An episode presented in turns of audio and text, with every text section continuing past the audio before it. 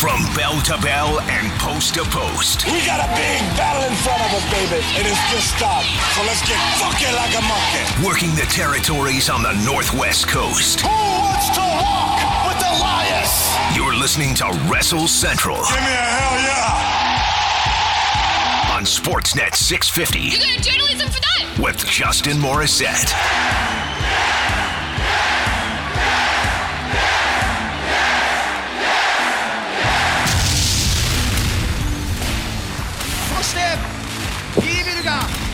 死に向かおうというのか。場内が何かどよめくような感じになっている。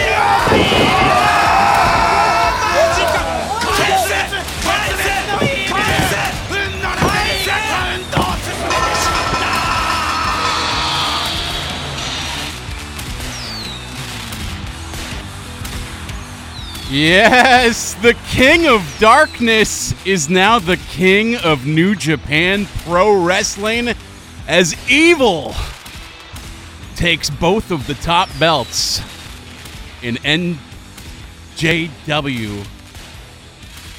NJPW, rather, sorry.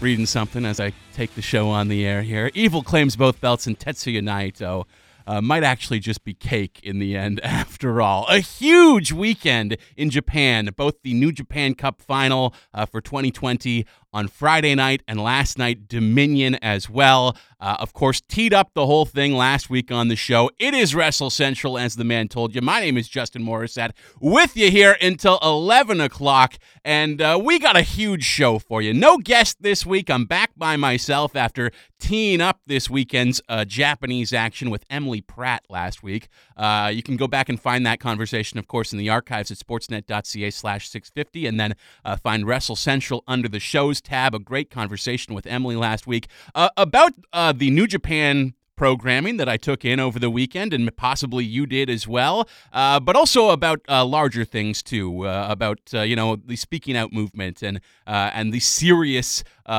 allegations that have kind of dominated the wrestling world over the last several weeks. If you've been listening to this show on Sportsnet 650 the last three Sundays in a row, you'll know that we've kind of shied away from talking about matches and booking and results and getting into the nitty gritty of how the shows are doing and all that stuff because uh, it did feel irrelevant for a stretch there. It did feel like it was uh, less than important in comparison to the actual societal issues and the actual, uh, you know, systemic issues of abuse within the pro wrestling world that were being exposed before our eyes. I didn't feel good about, uh, you know, devoting shows to uh, diving into, you know, what I thought of the weekly TV or anything like that over the last couple weeks. Uh, but we are going to get back into that a little bit here this evening because there are so much to talk about. And wrestling needed a week like this badly because I don't know about you, but personally, for me, one of the reasons that we didn't dive into the weekly booking of the TV over the last three weeks is that I couldn't stomach to watch it. The things that I had read, uh, eh, online d- during the speaking out movement. Uh, you know, the things that were exposed about uh, people that I respected, people whose work I enjoyed, heck, even people who I have sat down and interviewed on this show. It didn't feel right. Uh, for me to continue to be a fan in the way that I was. And obviously, I love pro wrestling. I've been a committed fan uh, for a very long time now in this second span of wrestling fandom of my life. Uh, uh, but you need a little break sometimes, even even when there aren't you know societal issues kind of crumbling your view of the wrestling world as a whole. Uh, I needed to step back a little bit. I took a break from watching the weekly TV for a couple weeks, and maybe uh, you did as well. I know a lot of people apparently stepped back from watching Raw over the last couple weeks because it posted one of its worst numbers of all time two weeks ago. In fact, its worst number ever, but that might be more COVID quarantine related than anything regarding speaking out. Regardless, uh, I was kind of put off the product for a little bit. I needed to take a break, I needed that mental reset and I uh, returned to watching the TV, not actually just this past week, uh, but last week as well, because you had two cards going head to head. On the Wednesday night television. The Wednesday night wars actually felt like wars for the last two weeks, and I'll tell you more about that in just a second. But right now, I do want to let you know, of course, it is Wrestle Central on Sportsnet 650. My name is Justin Morissette, and the show is live and interactive. I mentioned that it is a huge week for wrestling, of course. Great American Bash on NXT on Wednesday, the last two Wednesdays, in fact. Fyter Fest on AEW Dynamite this past Wednesday. Two major shows with shocking upset results in New Japan Pro Wrestling. And, uh, you, know, you can have your say if you've got thoughts on anything that you saw this week or any of the news from outside the ring. In fact, we learned this morning that uh, Rusev, or the man formerly known as Rusev in WWE, his real name, of course, Miro Barnyashev, which is to me an incredible name. I never would have changed it at all and given given him, uh, uh, you know, a, a kayfabe uh, or rather, uh, yeah, kayfabe, I guess, work name. Uh, the guy's awesome. I love Rusev. I'm a huge fan. He announced today that uh, he actually has contracted COVID 19. So lots to discuss outside of the ring as well. If you want to have your say, we are live and interactive. I would love to hear from you on anything that you saw, anything you would love to talk about. You can point me in the direction of topics you'd like to hear me talk about as well, and you can do that by getting at me on the text line. That's 650 650, the Sportsnet 650 text line, if you would like to interact that way. Or you can give me a call as well, taking calls all throughout the show 604 280 0650.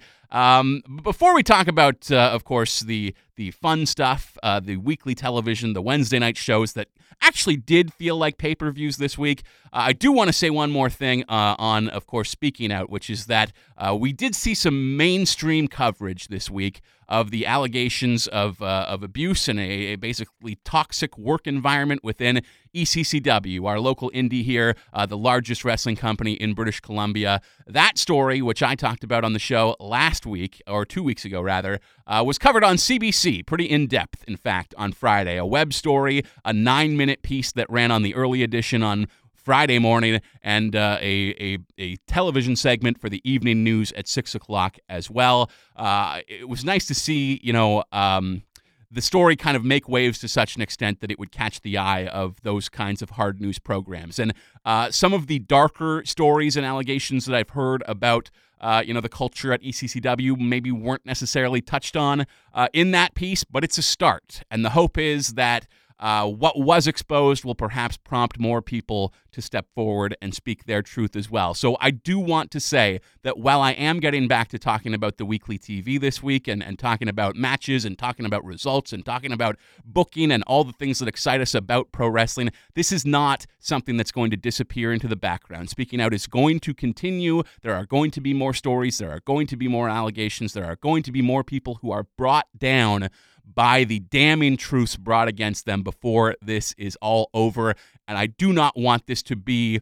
Uh, you know, like like what like what people worry about with Black Lives Matter. That it was nice to have that week where we all uh, posted black squares on our Instagram and, and had the the blackout day and all these performative things. But eventually, you lose momentum and people go back to their normal lives and start acting as normal. And uh, you know, um, you're not hitting it with the same veracity that you had when it first started.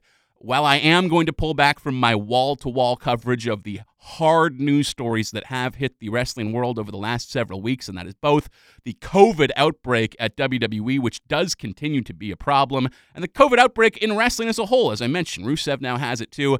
Uh, you know, it, eh, I might be stepping back from that, but this is not over. And as the story continues to develop, as I hope it does, over the next little while, we will be continuing to talk about these hard topics. It's not like, uh, you know, uh, it's time for fun again and we can put the heavy stuff behind us. This is something that's going to continue, but for now, I would kind of like to uh, get back to normal and talk about uh, some fun stuff because, look, there was lots of fun stuff to dive into this week. And I don't want to feel dirty in talking about it by acting like nothing bad is happening anymore and we can just go back to business as usual as wrestling fans. There are still uh, issues at play here. There are still problems that need to be solved. This is not a story that is over. It's just not a story that I can hammer every single week the way that I have the last couple here.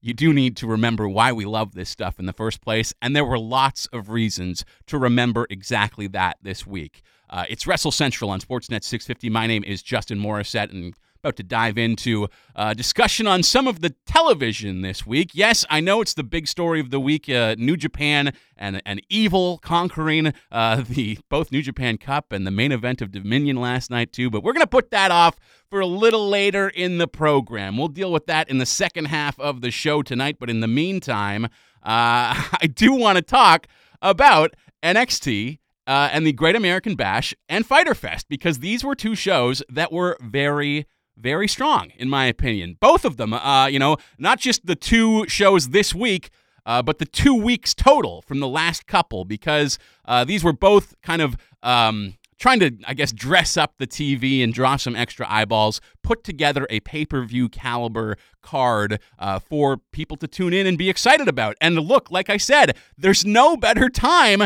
to try and make people excited because I know I needed this. I think wrestling needed this a week where we could feel good about the form of entertainment that we love to watch. And for me, there's no better example of that than, uh, you know, the best friends, Chuck and Trent. Uh, in AEW last week being driven to the ring in a minivan by Trent's mom, Sue. And Sue was in the crowd at Fyter Fest this past Wednesday as well.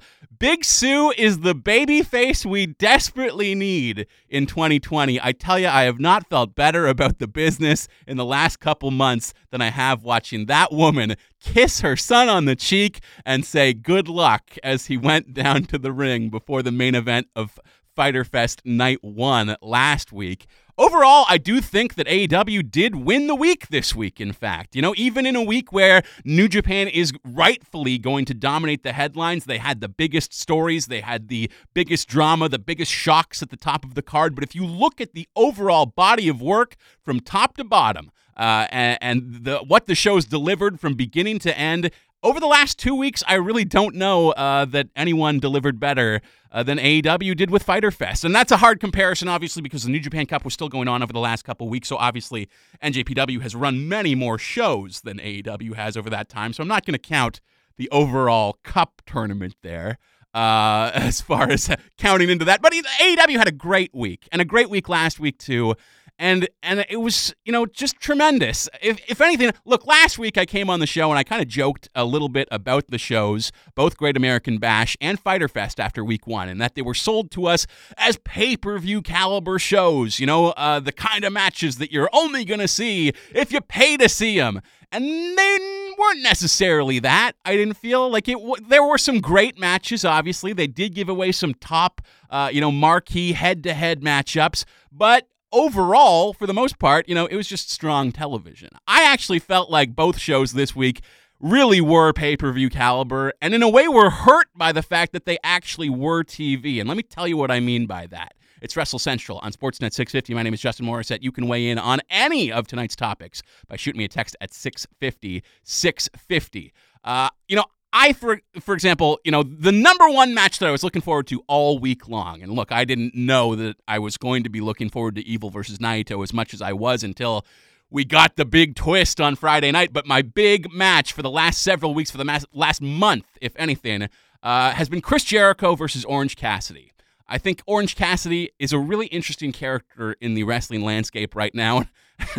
I don't need to be a rocket scientist to tell you that. If you've seen him work, you know exactly uh, how appealing he is. But to me, and that's not an orange peel pun, by the way, though uh, maybe it was. Um, to me, the the key thing with him is the crossover potential. And I've talked about this on the show before the idea that when I tweet about pro wrestling, like for example, yesterday I saw a great story Sami Zayn, great Canadian kid, the pride of Montreal. Sami Zayn posted an update on his Sami for Syria charity, charity initiative, where he was trying to raise money uh, to launch a mobile hospital unit uh, in Syria that could give people medical assistance that they desperately need as that uh, you know country goes through uh, great upheaval and and very difficult times. A great cause, tremendous work from Sami. And yesterday he was able to announce uh, that he had hit his funding goals last year, and in fact. Uh, the mobile unit had been purchased. It had been outfitted as a mobile hospital. It had all of the equipment it was going to need, and it was, in fact, already on the ground and operational thanks to the support of Sami's fans, which is a tremendous story uh, for the world at large, not just wrestling. I, I gave him a quote tweet and said, Good Canadian kid, that's Sami Zayn. Who needs a belt when your actions make you a true intercontinental champion? And I really do believe that. Uh, I'm not complaining that my tweet got low engagement, but that's a great story from Sami Zayn. And my tweet got, I don't know, three, four likes, I'm not trying to count these things. What I am trying to do is draw a contrast between any time I share anything related to Orange Cassidy. People go crazy for this guy, even people who are not traditional wrestling fans, people who don't seem to care about wrestling at all. And so you had this opportunity. You had this great stage to pit Orange Cassidy, this new, hot, young, exciting talent, against Chris Jericho, one of the most established, well known names in all of wrestling, who speaks to a casual audience like very few still can today. If you watched him work, like, you know, in the early days of his career, 20, 25 years ago now, you have an affection for Chris Jericho that probably has outlasted your wrestling fandom. So if you hear that Chris Jericho was involved in a major match, well, maybe that might perk your interest. What I'm trying to say is, I feel like AEW had an opportunity here to use this as a match to pull casuals into their product. And on a pay per view, I think they would have done a better job of that because this was actually television and they sold it to us as a pay per view when it was not, we were missing a key thing, I feel, and that is the highlight reel, the sizzle reel, the promo package that plays before matches and catches you up on the story that you might have missed. This is the one thing that WWE is superb at. Even if their booking decisions drive you bonkers, even if uh, you know there's so many things you complain can complain about with regards to their product, the one thing that you cannot impugn them on is production value. They do a tremendous job getting you hyped up for matches by showing you a video package of the feud so far, the story you might have missed, all the biggest moments. It makes people feel big. It gets you charged up before the match itself. Look, I was already charged up for the match as far as Chris Jericho versus Orange Cassidy. I personally did not need that highlight reel, but. I do think if you wanted to make this into an event, if you wanted to pull people in, if you wanted to uh, expand your audience and inform new fans, you cannot act like everyone knows like everyone knows what is going on at all times. And I feel like that is something that both companies need to learn sometimes. You know, I do feel like WWE often treats its main roster audience as if they know who these NXT guys are and don't have to do the work to establish them on the main roster that is often needed. And, you know, uh, even in the case of someone like Kenny Omega, Kenny Omega is obviously the biggest, one of the most talented wrestlers on the entire planet and yet he doesn't always feel that way. And that's, you know, partly by design, partly him being an unselfish wrestler, partly him not hogging the spotlight all the time. But I also feel like it's partly that AEW sort of felt like its audience already knew that. Already knew who Kenny was, already knew how great he was, already knew everything about him. Uh, you know, you, you do need to introduce people to things sometimes. And uh, that is part of the reason why I feel like uh, Kenny and, and Adam Page as a tag team is actually something that's really tremendous and working very, very well. So let's start there with night two of Fyter Fest. That's match number one Kenny Omega and Adam Page retaining their tag team championships in an opening match that ran just shy of 12 minutes, defeating Private Party, Isiah Kassidy, and Marq Quen with Matt Hardy. Um, I want to say this is the most impressed I've been with Private Party to date. I thought this was a tremendous match for them. And look, not only are you getting the benefit of of audience investment in characters like Kenny Omega and Adam Page by actually telling a story with them, a story that has taken place over the you know span of many many months now, and not only has had great character beats and motivation, but tremendous matches as well. Omega and Page are 10 and 0 as a tag team, and almost every single one of those matches, in fact, off the top of my head, I can't think of a single one that didn't deliver. They've all been excellent. So not only are you getting great matches, you're getting character and storytelling as well, which is kind of what was missing perhaps from especially a guy like Adam Page, who they tried to push into the main event spot coming right out of the gate uh, when Dynamite debuted last year. So uh, strong stuff from those guys. And my goodness, the AEW tag division is just truly stacked. We'll get to that a little bit later in match number three when we've got an eight man tag. But match number two for Fyter Fest this week Lance Archer just dummying Joey Janela in 11 minutes and 17 seconds. A squash match to be sure, but one that was a lot of fun. And you know what, Joey Janela, I think he might have his detractors. He might have people who look at his body and don't think that he looks like what a wrestler should look like. But I personally happen to think that he's a very sympathetic babyface. And for him to be the one taking this beating from Lance Archer, who is just so compelling as an on screen villain. The fact that he lost the TNT title uh, match against Cody has not affected this guy at all. He is a monster, and I enjoy a lot, in fact. You know, one of the things that I think played really, really well, even when AEW was running with a much smaller crowd in the audience than they currently are. One of the things that worked really well to me was the fact that Lance Archer talks to the camera so much. He plays directly to the camera he is not just trying to intimidate his opponents, he's trying to intimidate you, the viewer at home. And even as someone who's a grown man in the comfort of my own home, I must admit, dear listener, sometimes I am, in fact, intimidated by that man. A fun match, even if it was a squash. And again, character helps you buy in. I feel like AEW thought people knew who Joey Janela was off the indies, but we need to remember that indie companies like GCW and indie stars like Joey Janela are still very, very niche. And it's, you know, so often frowned upon in WWE when two main eventers or two singles talents get pushed together in a tag team as if we had nothing else for you. Well, that's exactly what's going on right now with Joey Janela and Sonny Kiss, but you put together a nice video package, you put them outside the ring, you give me motivation as to why these guys are teaming up and why they're, you know, worth investing in as human beings. I'm into them. I'm into them both. They are both shining right now more than any of them did, or either of them did, I should say, as singles over the last year, perhaps save for the outstanding match uh, that Joey Janela had uh, on pay per view last year against Jon Moxley. Uh, that's probably Janela's high point as far as his uh, major company run has gone so far, but uh, I, am invested. I had a good time with this match, but not nearly as much of a good time as I had with the next one. It is Wrestle Central on Sportsnet 650. My name is Justin Morissette. And oh boy, I mentioned earlier that New Japan, or rather that uh, AEW, might have the greatest tag division going right now. Honestly, and Dave Meltzer said the same thing on Twitter, uh, if not yesterday, than the day before they might have the greatest tag division of all time right now. And I think it's hard to argue against that, just even when you look at who the top tag teams are in that company at this moment. Like, forget even the, the teams that are, you know, bona fide tag teams who have been teaming together for their entire careers, like the Young Bucks or FTR. Forget those guys for a second. Just look at who's right at the tippity top right now. and that is Kenny Omega and Adam Page, two guys who are outstanding, the Hangman and the Cleaner. You know, the, like I said, Kenny Omega might be one of the best wrestlers on the planet. I also think that the Lucha Bros, as singles wrestlers, Pentagon Jr. and Rey Fénix, are two of the best wrestlers on the planet. You could make the case that all three of those guys, Kenny and the Lucha Bros, are three of the top five best singles performers going.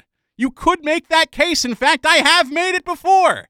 Uh, so when you look at that, and then you throw in teams like the Young Bucks, when you throw in teams like uh, the Revival or FTR as they're going by now, because of course the Revival is a WWE copyright. When you you know look at even the undercard beyond that, uh, whether that's Butcher and the Blade, whether that is uh, you know even Private Party or, uh, or any number of like fun tag teams that that AEW has on its roster, Best Friends even. This is a stacked division. Tag wrestling feels incredibly important in this company, and this match honestly might have been the most fun that I had watching any match all week this week. And there were some very fun matches in the world of wrestling this past week. It's Wrestle Central on Sportsnet 650. My name is Justin Morissette. You can have your say on the text line at 650 650. And in fact, got a couple messages here. Uh, from Lauren in Victoria, who says NJPW has essentially had the same five guys in the main event scene on a consistent basis. So to shake it up and put evil in there and also making him the de facto leader of Bullet Club is awesome. I love it. Lauren, I agree with you. We'll get into that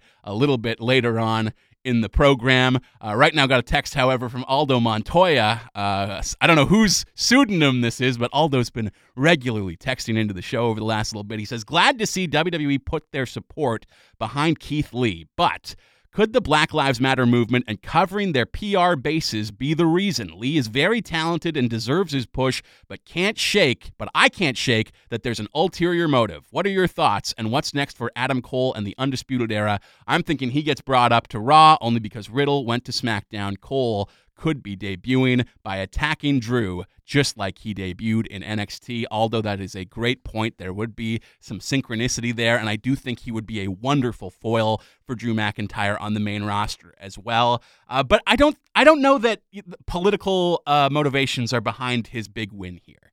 I think we've been hearing for the last eight or so months uh, that uh, the WWE thinks you know the world of this guy, that the sky is the limit for Keith Lee's potential.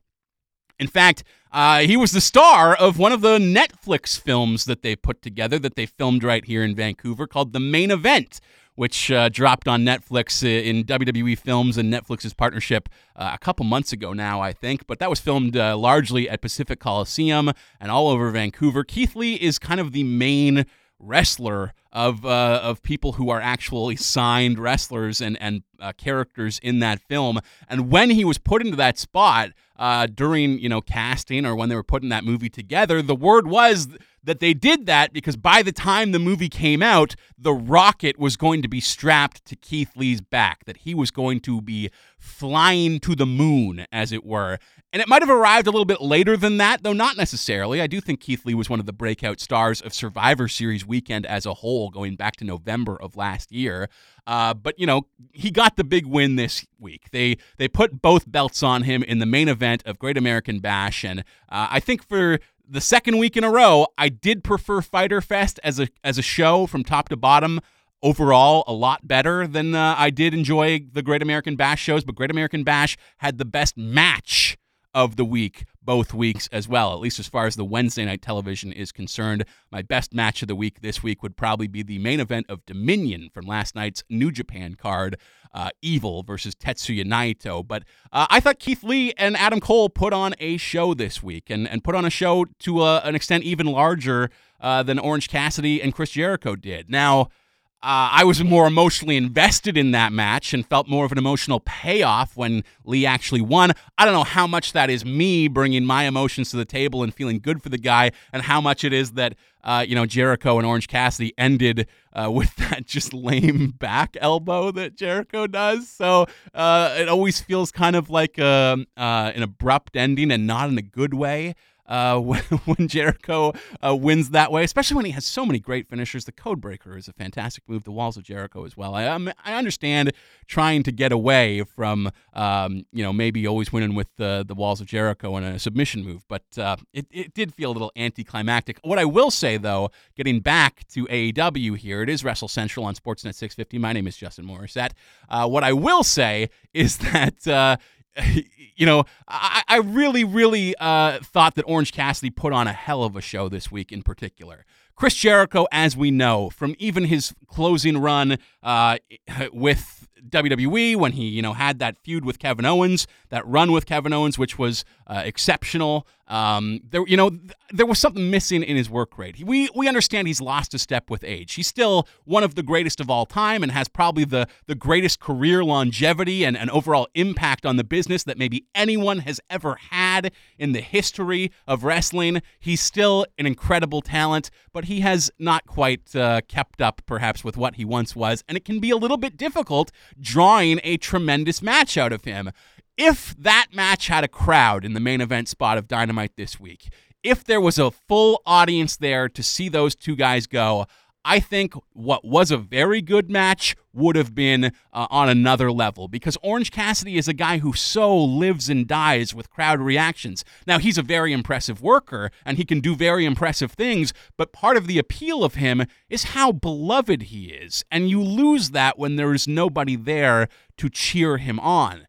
Um, and I was actually very impressed with Orange Cassidy, as I've been trying to say here. Uh, you know, I thought from a uh, psychology perspective, his match with Jericho might have even been a more impressive showing than what he was able to do uh, with Pac back at Revolution, even if I liked the Pac match more than what I saw this past Wednesday, because everything he did had purpose. Even the simple things, the little spots, the connective tissue that you see all the time in normal matches when you have a character like Orange Cassidy whose entire motivation is that he's lazy, is that he's a slacker, is that he doesn't have the motivation to put effort in. When you get a sequence full of, you know, roll up pins and just scrambling pin attempts, which early in a match is always kind of a dead zone when you know the finish isn't coming here, and it's just sort of uh, uh, uh, something to do to fill the space between the big spots planned out. You know, it actually had character impact and meaning for a guy like Orange Cassidy to go for pins again and again and again. It shows you that he's broken out of his typical mindset, that this is important to him,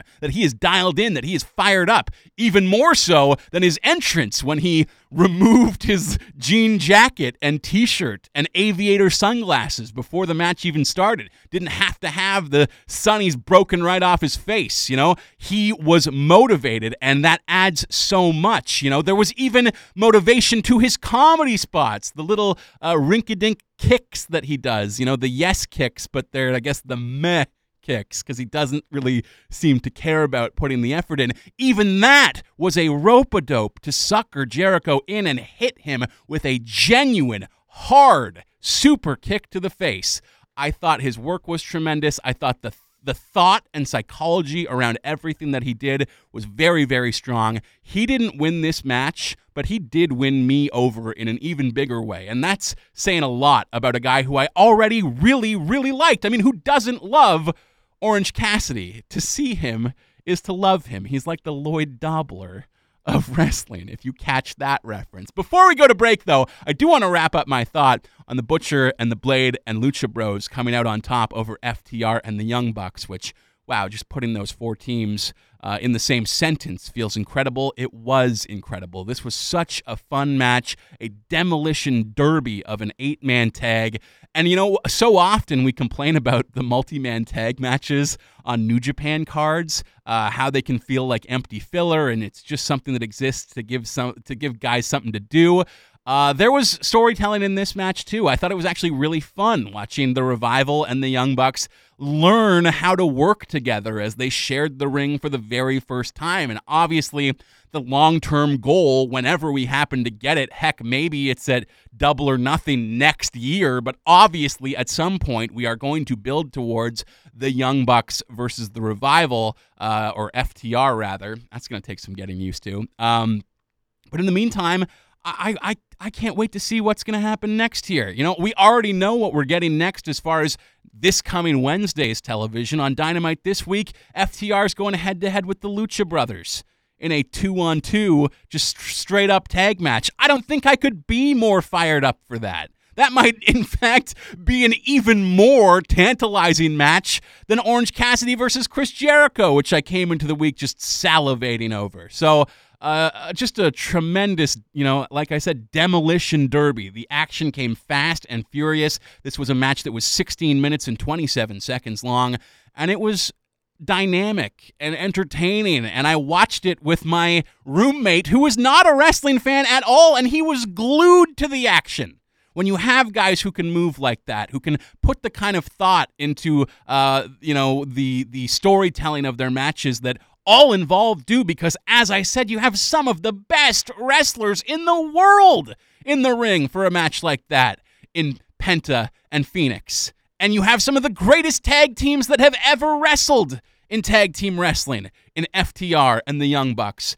It, couldn't not deliver. And even as someone who went in excited for it, I still thought that was one heck of a match. There's uh, a couple other notes to get to from Fyter Fest here as well. Boy, We're 33 minutes into the show already, folks, and I've barely touched on Great American Bash, and we're going to get all the way into New Japan on the other side of the break. But like I said, a jam packed show. There's almost too much to cover. Even the stuff that didn't feel big necessarily on Fyter Fest Night 2 still had hooks to bring you back. You had Nyla Rose win a very entertaining handicap match uh, that felt a little bit like, you know, uh, uh, uh, prisoners being served up to a lion in the Roman Colosseum. Nyla defeating Kenzie Paige and Kilynn King in two minutes and 11 seconds, pinning them both at the same time before announcing that, yes, just like Lance Archer, who is accompanied to the ring by Jake Roberts every week, just like Brian Cage, who's accompanied by Taz, managers have become such a big thing in AEW lately. Nyla Rose telling the crowd that she is off to get herself one of those as well. And it's a mystery as to who it will be. That's a hook for you to come back over the coming weeks to see what's going to happen there. You also had a tremendous manager segment with Taz and Brian Cage. Uh, of course, they were supposed to have one of the main event matches of these two week shows if you were to ask me how this thing was supposed to go, I would think that Orange Cassidy uh, and Chris Jericho was the set main for probably week one, and the set main for week two was going to be, of course, the main title match for the AEW Championship Jon Moxley versus Brian Cage. Now, because Jon Moxley's wife, Renee Young of WWE, caught COVID recently. Mox went into quarantine. He was not available to work the shows. He is, however, going to push that match back to next week. And that, I think, is the most incredible thing is that AEW lost their biggest match of the last two weeks, and they still put on an incredible show. Uh, I thought last week's was good, uh, or week one rather, but night two this past week, just excellent from front to back. Tremendous television. And Taz debuting the FTW Championship to give a belt to Brian Cage in an incredible promo that was so good. You have to marvel at the presence that a guy like Taz has on the mic when when he's talking for 2 3 minutes straight he has such a presence you don't even notice that a mammoth of a man like Brian Cage is standing right next to him. That is how compelling and dynamic and magnetic a performer Taz is on the mic. He's always been that way going back to the 90s in ECW. Uh, just a great, great promo from him and, and a fun thing. I don't know where this is going to go, this FTW belt on Brian Cage. Uh, and I should hate it. I'm one of those guys who didn't even want the TNT title. I didn't want secondary belts in AEW, but I got them. And uh, and you know the TNT title has been a fun thing for Cody. Maybe uh, the FTW belt can be the same for Brian Cage, who uh, has you know quite a hook with Taz at his back, but I think is still uh, not yet made his mark on AEW and perhaps the way people thought he would when he debuted. It's still too early to say that, though. I think if he was going to do that, it would be in this title match with Mox, and that's coming up at Fight for the Fallen this coming Wednesday. So, again, great shows uh, in back to back weeks from both NXT and AEW. In my opinion, Fyter Fest overall better in both weeks, but the main events of NXT in both weeks in Sasha Banks versus Io Shirai in week one. And of course, uh, Keith Lee uniting the belts and beating Adam Cole in the main event of Great American Bash this past week. Uh, two of the best matches, certainly, of the Wednesday nights. When we come back, going to dive into New Japan Pro Wrestling as we live in an evil world, ladies and gentlemen. The King of Darkness is your new double champ. I'll tell you all about it when we come back. I'm Justin Morissette, and you're listening to Wrestle Central on Sportsnet 650.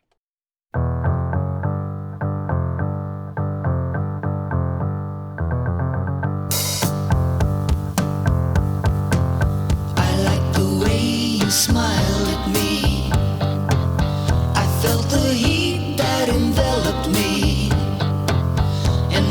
saw, I like to see. I never knew where evil grew. I should have steered. Pick yourself up off the mat. It's time for more Wrestle Central on Sportsnet 650 with Justin Morissette.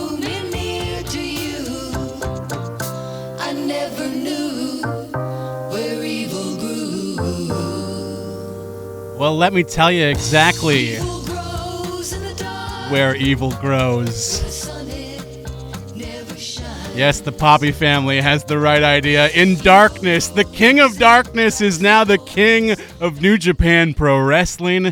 Evil claims the double gold off Tetsuya Naito in the main event of Dominion late last night around 3 a.m. Pacific time. I was watching live, and I tell you, shock of shocks. Not just last night that Evil would pull off the victory, but that he even won the New Japan Cup final on Friday night at all. It is Wrestle Central on Sportsnet 650. My name is Justin Morissette, and once again, if you want to have your say, by all means, please do. 650 650 is the text line, 604 280 0650, the number to dial if you want to give me a call and chat with me about the results and shows that you watched this week. Uh, I did get a tweet, however, from uh, a friend of the show, Andrew Delbert, who says he's got to disagree with me about giving away Orange Cassidy on free TV. That's how you pull in casuals versus a pay per view, which only diehards drop the money on.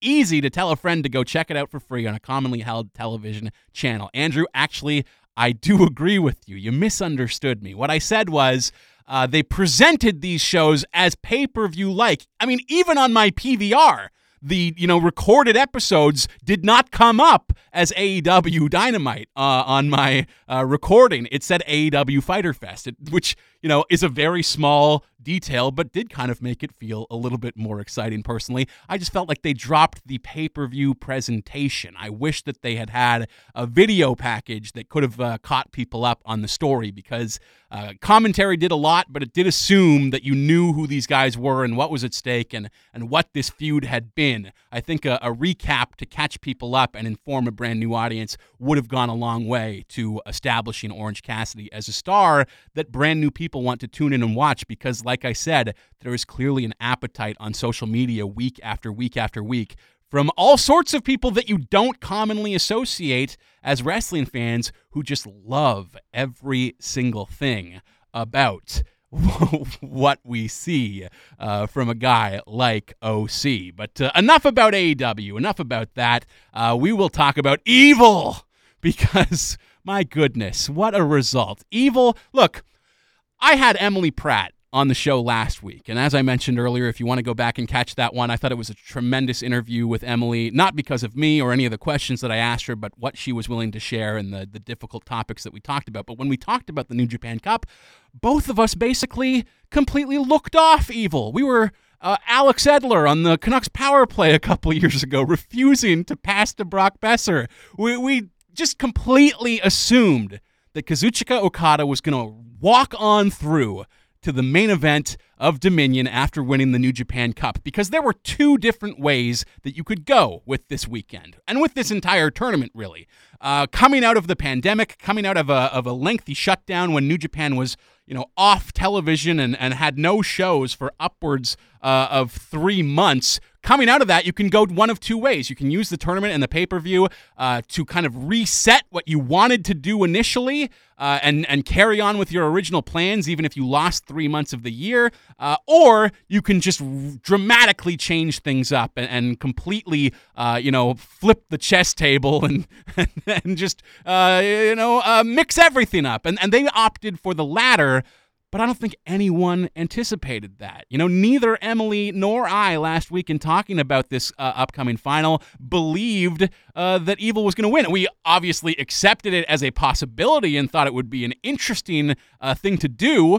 But, but I don't think either of us would have put money down on that being the probable thing to happen. And then even if you do have Evil win the uh, the New Japan Cup tournament, he's not gonna He's not going to win the, the, double gold off Naito. Are you kidding me? We've been waiting years for Tetsuya Naito to claim the double gold. We've been waiting years. Well, not the double gold, but of course the IWGP Heavyweight Championship, the main belt that has eluded him for so long. We've waited three years to see uh, Naito get that moment and the you know actual reign, the meaningful reign that we wanted him to have, dashed uh, by the uh, obviously COVID shutdown originally, and then by evil just with an incredible performance over the last couple nights. The heartbreak of his betrayal. That's the moment that came after he won the New Japan Cup final on Friday night. Of course, Naito coming down to congratulate Evil for beating Okada, something that I don't think many fans thought was possible.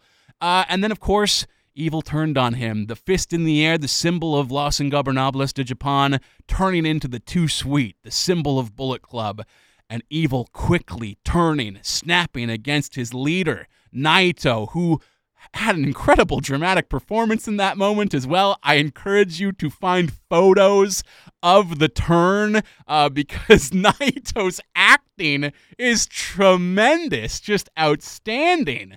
Uh, and, and he sold that moment and he sold the heartbreak as well. I thought the finish of last night's main event was uh, a very important, uh, dramatic moment as well. Not just because, of course, this is a huge loss that nobody saw coming, a major swerve finish, but you even saw it in Red Shoes showing resignation in his job as referee. He didn't even want to get down and count the pin, and there was an, even a reluctance in the official to have his hand hit the mat for that third count uh, to signal the end of the reign of Naito. When even the ref is depressed to do his job in a finish like that, and you've got friends, of course, who are just heartbroken over watching their hero, Tetsuya Naito, fall like this. This was a very, very big emotional moment and very much necessary as well. It's not what I would have done, it's not what I would have predicted, but sometimes the unexpected is good.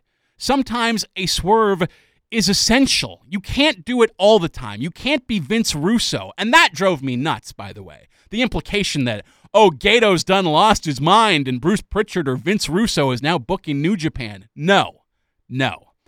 I, I, I push back against the idea that Evil is being hot shotted. Yes, he just became the number one heel in all of New Japan Wrestling, but kind of out of necessity, really, more than anything. You have a situation with this travel ban where, you know, guys who live in North America are not going to be able to travel to Japan for a good long while here. I have no idea how long uh, it's going to be until we're able to see some of the top guys in Bullet Club. And that's a big problem for New Japan when Bullet Club are your number one heels, when that is your top heel faction, when those are your big villains that you've kind of scheduled your entire year around. I don't think it's a, a controversial statement to say that this was supposed to be a huge year for Kenta in NJPW that he was going to probably be the definitive feud of the year for Tetsuya Naito, and in fact, probably was penciled in to be the guy to take the belts off of Naito at Dominion, which we saw Evil do in his place instead as the new leader of Bullet Club. Um, you know, I, I do think as much as this is a course correction, uh, and and it is a, a, kind of rejigging to make do with the pieces that you still have. And look, that's that's part of bringing in a guy like uh, Dick Togo as Evil's new right hand man atop the uh, the Bullet Club hierarchy as well. You need to bring in whatever talent is available to you in Japan because a situation like this kind of exposes how much NJPW really does rely on some of its gaijin talent, especially on the heel side, where a Japanese audience is always going to be, uh, you know, perhaps less than receptive to the white guys who typically make up Bullet Club. Yes, they are a fun faction that is idolized here in North America, but in Japan, they're supposed to be heels, and they often are received as them. Uh, you know, you, you, you break the mold a little bit when you have a guy like Kenta who is Japanese uh, in the big heel role in that faction, or that was kind of the plan coming into this year. Uh, but even Kenta lives in Florida. You know, he still lives where he had been living uh, for his role in NXT in all those years when he was Hideo Itami in the WWE system. He never actually moved back to Japan. His family is comfortably settled uh, in Florida, and that's why they had to make this move to install a new leader, to create a new top heel. And what a perfect use of Kazuchika Okada as well. It's Wrestle Central on Sportsnet 650. My name is Justin Morissette, and let me tell you more about what I mean about that. I came to accept it, like I said, and Emily did as well, that there was just an inevitability of Okada winning the New Japan Cup and getting a crack at Naito. There's all kinds of reasons to do that. You can decide perhaps that you want to switch things up and put the big belts back onto uh, Okada because he's your top guy. He's your your number one. I won't say he's your ace because of that. That of course is Tanahashi, but that is kind of the role that Okada occupies. And these are tumultuous times. Perhaps you want to make people feel good and uh, give them a happy ending, perhaps, if it's happy for the majority of your audience to see Okada on top. This is what I came to expect. Look, it's a meme among my group of friends to say Okada must win because he always does, and because we want to see him do it too. It's not a Roman Reigns situation where people are pushing back on the idea of this guy being the talent that he is. Uh, I just, you know, would have rather seen them use the tournament. And I said this to Emily last week to build a new star, and I didn't think they were going to do that. In the end, that's exactly what they did in the most dramatic way possible. They gave Evil a win over Okada. Nothing can establish anyone more than a victory over the number one guy in the business today, the best wrestler in the world. And maybe you would say, as my friend Mike Noble has over the last couple weeks here, former guest on this show, of course, and I would have loved to welcome him in uh, for a roundtable this evening. Hopefully, we can get back to post pay per view roundtables before too long here on the show because been too long since I've seen some faces in the studio here with me. But uh, regardless, Mike made the case that you know that he was disappointed perhaps in the last month from Okada because he had good matches, but he wasn't the uh, best wrestler on the planet that we've come to expect from him. I don't even think that's by design. Uh, it, it's not necessarily a Randy Orton thing where if he's not the top focus, he's not engaged and not giving it his all. I think Okada doesn't want to steal shine right now. I think he knows this is not his moment. He still put on great matches over the course of the tournament. The one with uh, Hiromu in particular, I thought was outstanding. But yes, I would agree you're not getting the classics that you've come to expect from him. If you were, don't you think that would detract from anything that was going on with the top of the card? Don't you think he would outshine Naito? And that might not be the best thing at the moment. Instead, he just like made evil.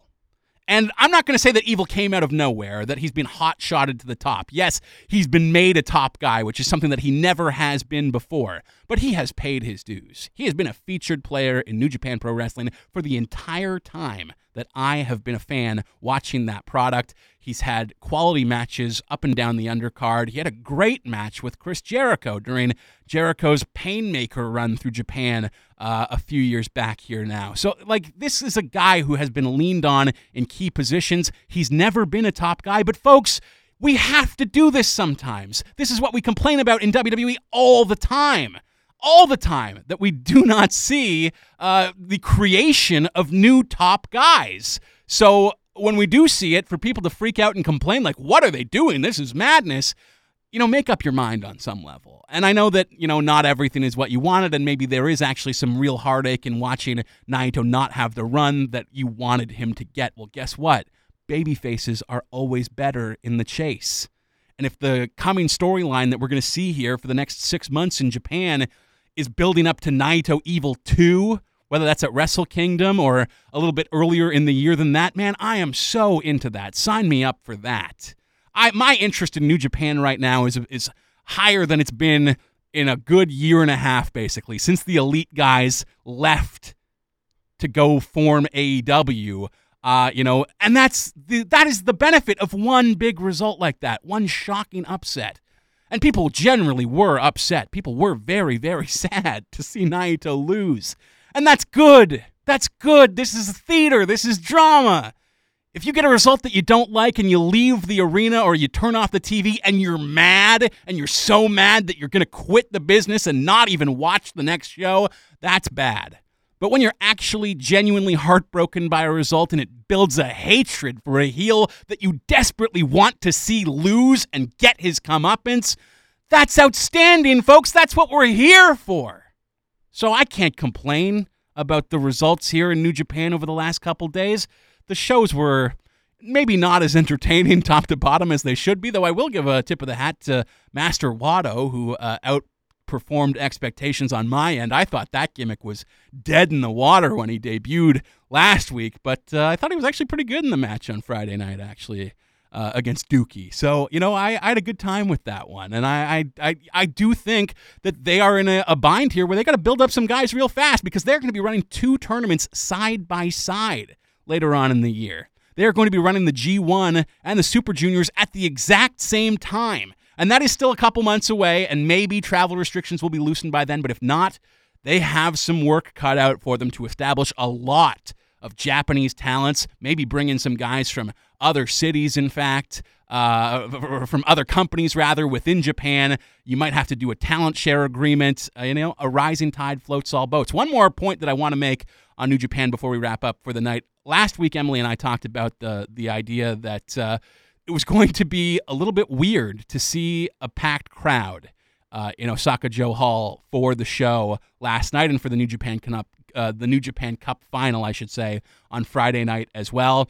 I didn't actually feel that bad about it. It didn't make me scared. It didn't make me nervous. I thought it actually had a huge impact on my enjoyment of the show. Uh, I thought it was going to detract, and that all I would be thinking about is just the fear that these people could catch COVID and that this could be a disaster for this company. But they were spaced out. It seemed safe. They added an atmosphere that has definitely been missing from wrestling as a whole since the shutdown. And it made me think about the comments of Sean Doolittle, a pitcher in Major League Baseball, who I believe is still with the Washington Nationals, but don't quote me on that. I'm much more of a wrestling guy than a baseball guy. Sean Doolittle said that sports are the reward of a functioning society, a society that actually tackles this problem well and and makes things manageable and safe, well they are rewarded by being able to have live sports for the people to enjoy. That is the reward of actually managing this outbreak and actually dealing with the societal issues before you. If you don't do it, it feels queasy. But if you do do it, it does feel like a reward. And that is exactly what these New Japan shows felt like here over the last couple nights. Before we wrap up, however, I do want to look at the text line and take your questions before I call it a night. Uh, got one here from Andy in Burnaby. Andy says New Japan Pro Wrestling question Is the faction based story progression the successful implementation of WWE's claim of performers being more than faces or heels? It's an interesting question, Andy. If I understand what you're asking me here, uh, are you saying that there is, you know, uh, the WWE likes to claim that heels and faces are are roles that are antiquated that don't really exist anymore. I don't necessarily believe that. And no, you know what, Andy, I'm going to say no, because I do think there is a clear uh, alignment of all the factions within New Japan. They might skirt back and forth sometimes. Uh, for example, a faction like Lij can be tweeners, can play both roles, but they are very obviously baby faces. I mean, Hiromu is probably the most sympathetic guy going. The scream that he unleashed last night after Evil lost the, or, or rather, uh, Naito dropped the belts to Evil, challenging Evil for both or even just one of the straps that he picked up. We might be seeing Hiromu as your new IWGP Intercontinental Champion before too long here. Um, you know, no, I, I, I, I explained the storyline last night to someone who's not even interested in wrestling. She wanted to know why I was so fired up, why this was such a shock. And I explained the stakes and the relationships, and I explained it by uh, kind of drawing the alignment and explaining what it means to be a member of LIJ and what it means to be a member of Bullet Club. And when you have that, uh, I think that is a clear indication that faces and heels still do exist. And I was able to explain it in a way that the drama made sense to her. So, uh, you know, I think they do a really good job with their storytelling over there, and I do think that having factions uh, and and the bulk of the roster being involved in factions really does help with that. Uh, a couple more questions here before we wrap up. Aldo Montoya says. Uh, don't forget Vancouver's own El Phantasmo. He was probably going to have a very good year as well as a Bullet Club guy who is currently unavailable to the company. And I tell you, Aldo, I would never forget about ELP, who is very near and dear to the heart of the program here on Wrestle Central. And you make a good point. That is another guy who was established as a very strong heel for that faction, albeit in the junior division. But that just proves my point about them needing to introduce new juniors uh, in a hurry here over the next couple weeks and months. And I do think a guy like Master Wato, well, obviously not a performer on the level of El Phantasmo, uh, maybe you know fills a bit of a hole that they are going to need to fill out the entire bracket for the Super Junior uh, tournament coming up later in the year. One final question here. Who do you see walking out of Slammiversary with the Impact title signed Vince Russo? Well, Mr. Russo, thank you for listening. Uh, I like to do pay per view previews on the show here this week. We had too many shows to review to really get into it, but of course, uh, Extreme Rules is next Sunday night, and Impact is holding Slammiversary the night before on Saturday as well. Tessa Blanchard was supposed to defend her title in a five way match against Michael Elgin, uh, two other fools whose names I can't remember, and a mystery opponent. Elgin and Blanchard both fired from the company over the last uh, couple weeks here for you know different reasons, but ultimately uh, not being great people. I think is what it comes down to. So it is a vacant title up for grabs, uh, and I'm going to put it on the Mystery Man. Mystery Man always wins. Vince. Vince Russo, you should know that better than anyone. If there is a mystery opponent in a match, I would say put your money on that guy every single time. In this case, I really do think it will be the return of uh, Ethan Carter III, EC3, going to come back to where things really make sense for him, and that's Impact Wrestling. I would be surprised if he does not walk out of that show with the Impact title.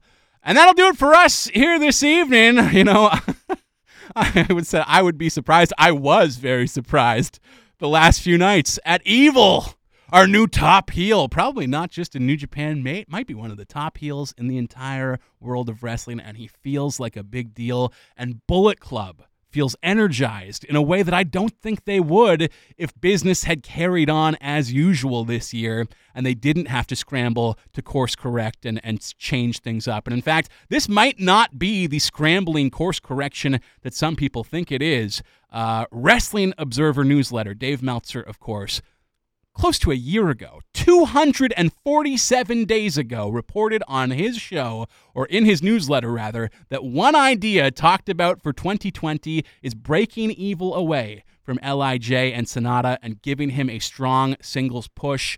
I do believe that's why we saw a tag title change at Dominion last night as well, freeing up Hiroshi Tanahashi and Kota Ibushi to be in that main event singles scene as well. And uh, I wouldn't be surprised if Sanada gets something of a singles push now that his former tag partner is, uh, you know, the top heel in the promotion. I'll be back next week, of course, to do this all over again, and we will have another packed show to talk about next week after, as I mentioned, Slammiversary and WWE Extreme Rules. So come on back for that one, folks. My pleasure talking to you about the business we do so love here this evening. We'll do it next week, same bat time, same bat channel, 10 p.m. right here on Sportsnet 650. Until then, I have been and will continue to be Justin Morissette, and you've been listening to the home of professional wrestling on the radio in Vancouver. It's Wrestle Central on Sportsnet 650.